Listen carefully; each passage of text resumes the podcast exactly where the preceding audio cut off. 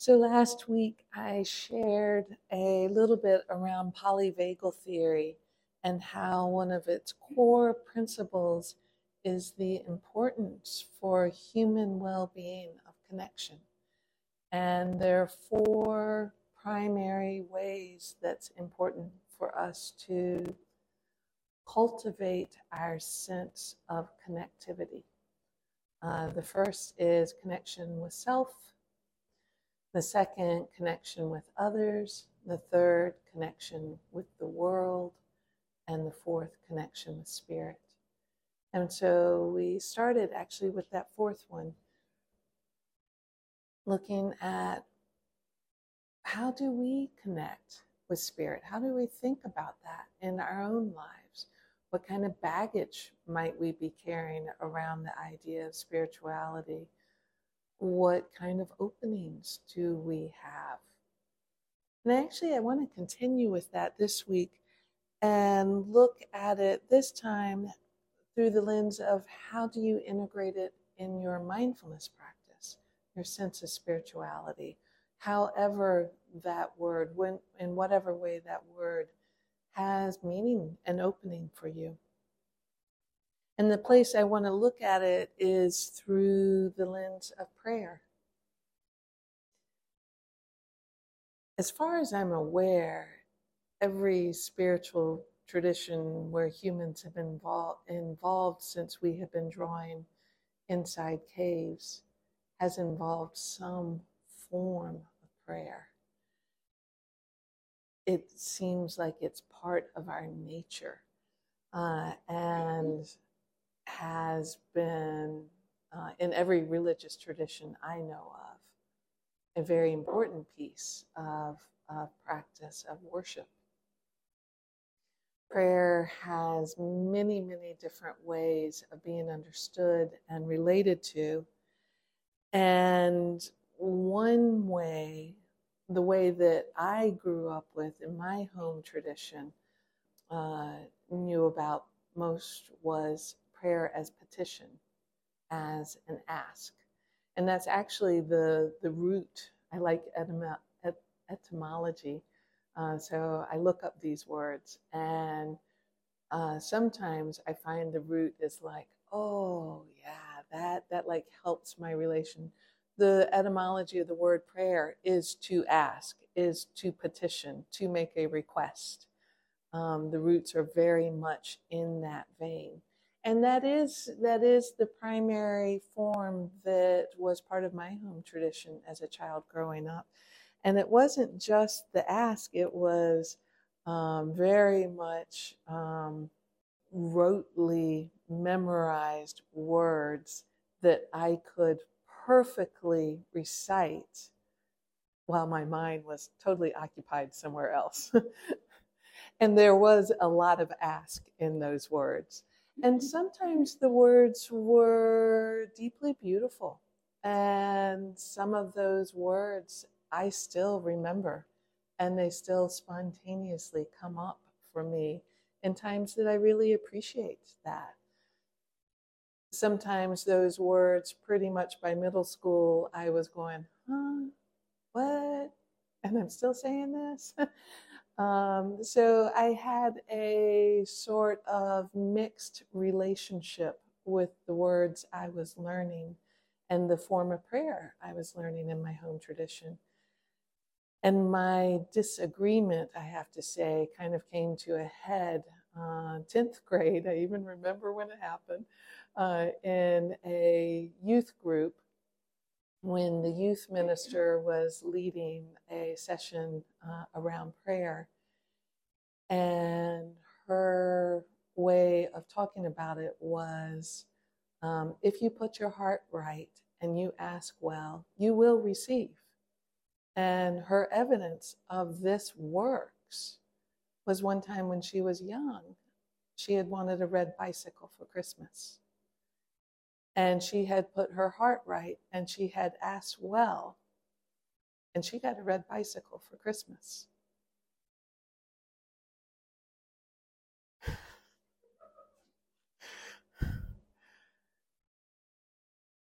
oh, you know, the pain in this world, there is, I can't help but see a harm in that kind of understanding of prayer. Like, if I ask God right, I'm going to be the special chosen one, that He will give me a red bicycle. And that kid across town who didn't get it wasn't chosen? Is that what we're supposed to believe? The misguided understanding of wealth, of privilege that can be manipulated in religious terms is painful, just painful. So, that form of prayer for me is not useful. I say that with a caveat uh, of um, somebody last night shared an example that reminded me of when I was with Mother Teresa's sisters.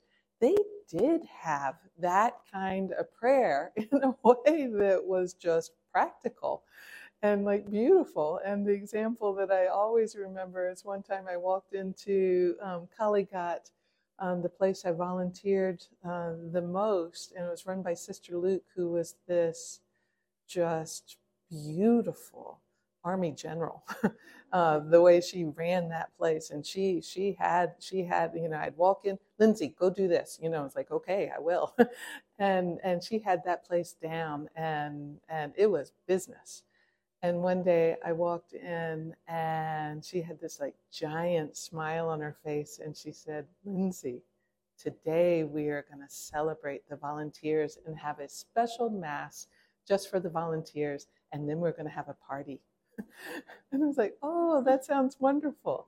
And so I walked away, and it's going to be at 10, 10 a.m. So at 10 a.m., you are to come. So I walked away, and another volunteer who had just heard um, her tell me that, she looked at me and she said, You know, she has no food for the party, and you know, she has no priest for the mass, right? like, oh, no. But at 10 a.m., we were going to have this. So 9:45, a wealthy Indian woman walked in with platters of party food from her party the night before uh, that were left over that she wanted to donate. Sister Luke looked at her and said, "It's about time." like they go over there, and then at 9:55, two Italian priests, tourists, walked in just to see what the place looked like, and she looked at them and said, "You are cutting it close." Get your, fro- your frocks on. Mass starts in five minutes. and we had mass and a party. And, you know, I don't know how to make heads or tails of that. I saw that kind of thing a lot.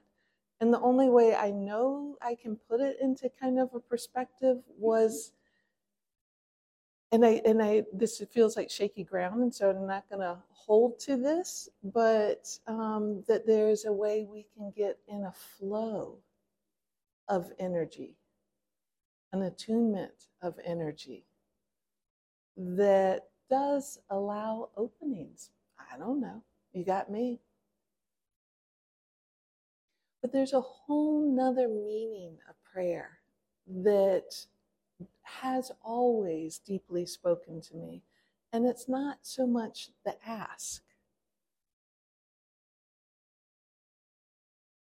This for me is more along that line of an attunement to flow. Devotional prayer. The word devotion, I looked that one up too. Devotion, uh, in its deepest roots, points to an inward act, state, or feeling, traditionally linked to profound religious emotion, awe, and wonder. I certainly felt that with those missionaries at Charity all the time, um, with those sisters. You could feel their devotion in action. Uh, you could you could feel being a part of a flow of energy that was meaningful and prayerful as they did their work. And not always, you know, sometimes they were they were not in that place, but many, many times you could feel it. And it's lovely that in that word devotion, the deepest root of that word is vow. It's a commitment. And for me, my understanding, and I invite you to figure out, you know, your relationship with these words. Where are they useful? What would they mean for you? But for me, that vow is a commitment to opening my eyes to the sacred around me, always, in everything. This use of the word prayer has, has always been a home a relief, a refuge. And when I fall into places where I meet this, there's something that just naturally inside of me resonates. Like, for example, uh, the poem The Summer Day by Mary Oliver. From the first time I read that poem, the one line in it, I don't know what a prayer is, but I do know how to pay attention. That has stayed with me. There was a little um, snippet of a conversation between Mother Teresa and a reporter that I read a long time ago that also has always stayed with me. I went back to try to find um, the original source, that couldn't find it. Uh, but what but now it's interesting. Somebody, Diane, you were naming uh, hidden brain and false memories. Who knows? I don't know what the original source of this is, but now if you Google it, it says it was an interaction between Mother and Teresa and Dan Rather was the reporter. Who knows who the reporter was? But I did find the, the little interaction. The reporter said to her, When you pray, what do you say to God? She said, I don't say anything. I listen.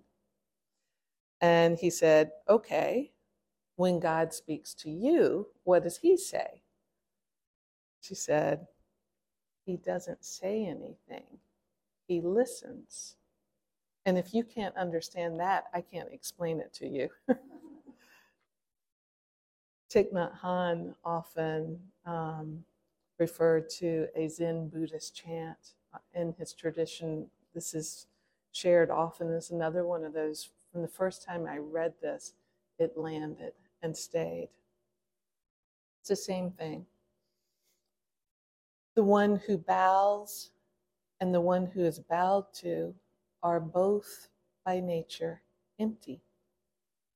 Therefore, communication between us is inexpressibly perfect.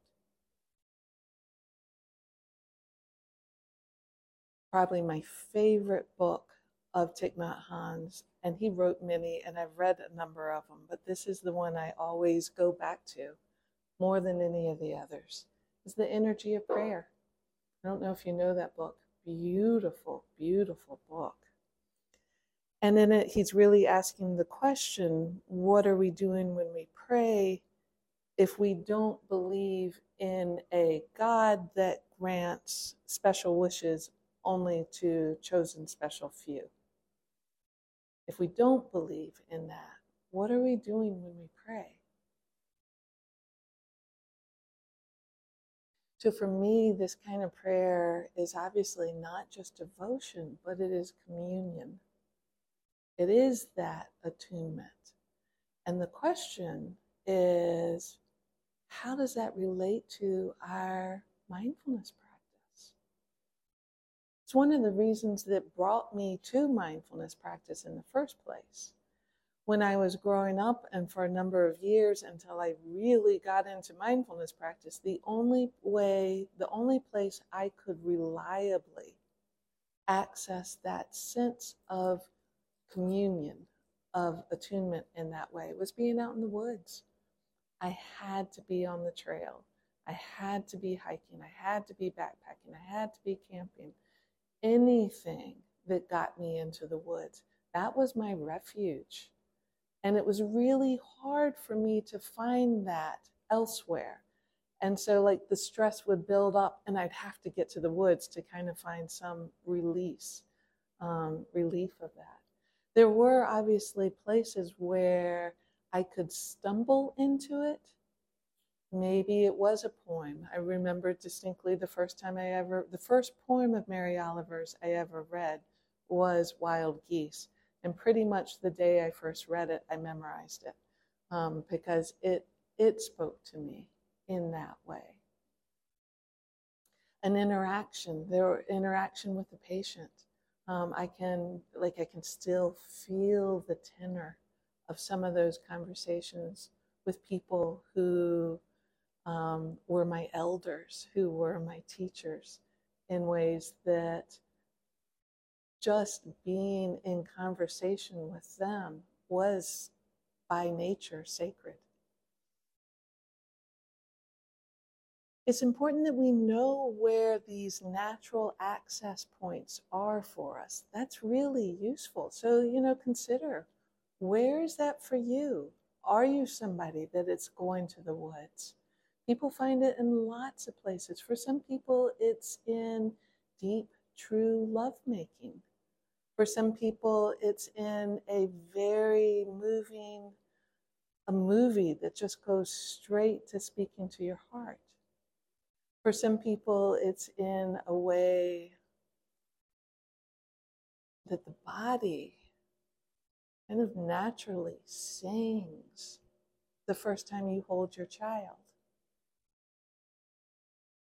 So just like what are those moments where you you know that palpable sense of feeling an attunement with something that is larger than just what's held within this skin. And then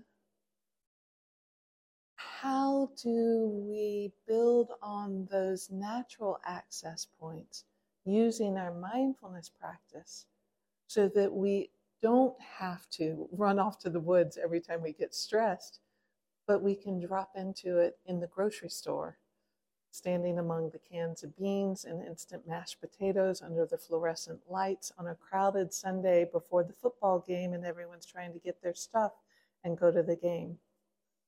Like, what's it like to stand right there in that moment? And have cultivated a practice enough that that too is just sacred.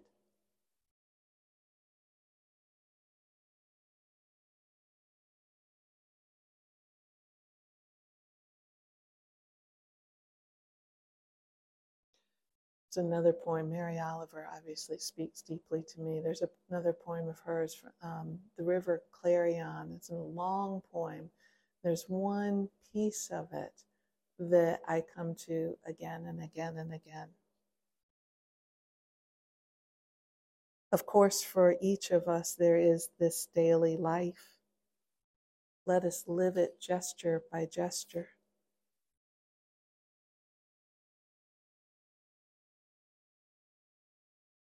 When we cut the ripe melon, should we not give it thanks? And should we not thank the knife also. We do not live in a simple world.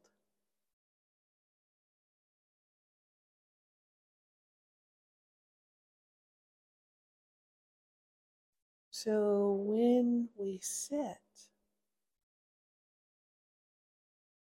and the mind is distracted and crazy, and the energy in the body feels like it might explode if I don't get that thing I crave right now.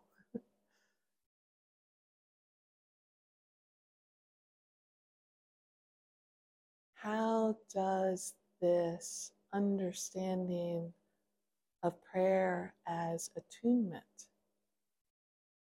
deepen our mindfulness practice, integrate in, be fundamental to breathing this breath? This one right now.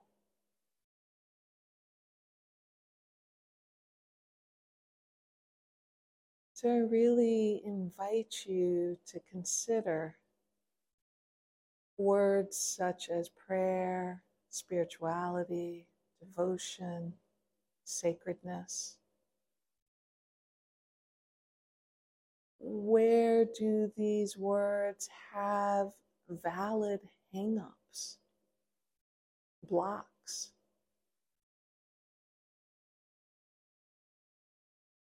And where, if these words were going to be useful for you,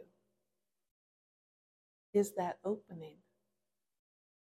Is that palpable sense of what it means to just listen and be heard?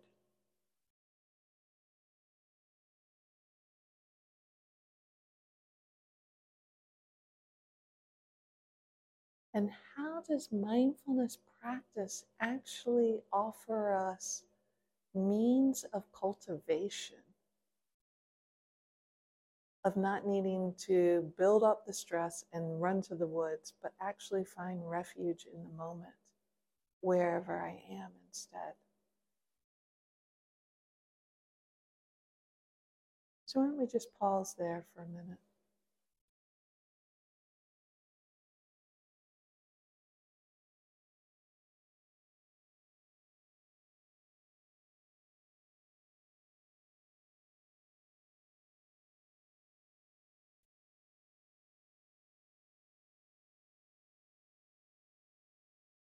The one who bows and the one who is bowed to are both by nature empty. Therefore, communication between us is inexpressibly perfect.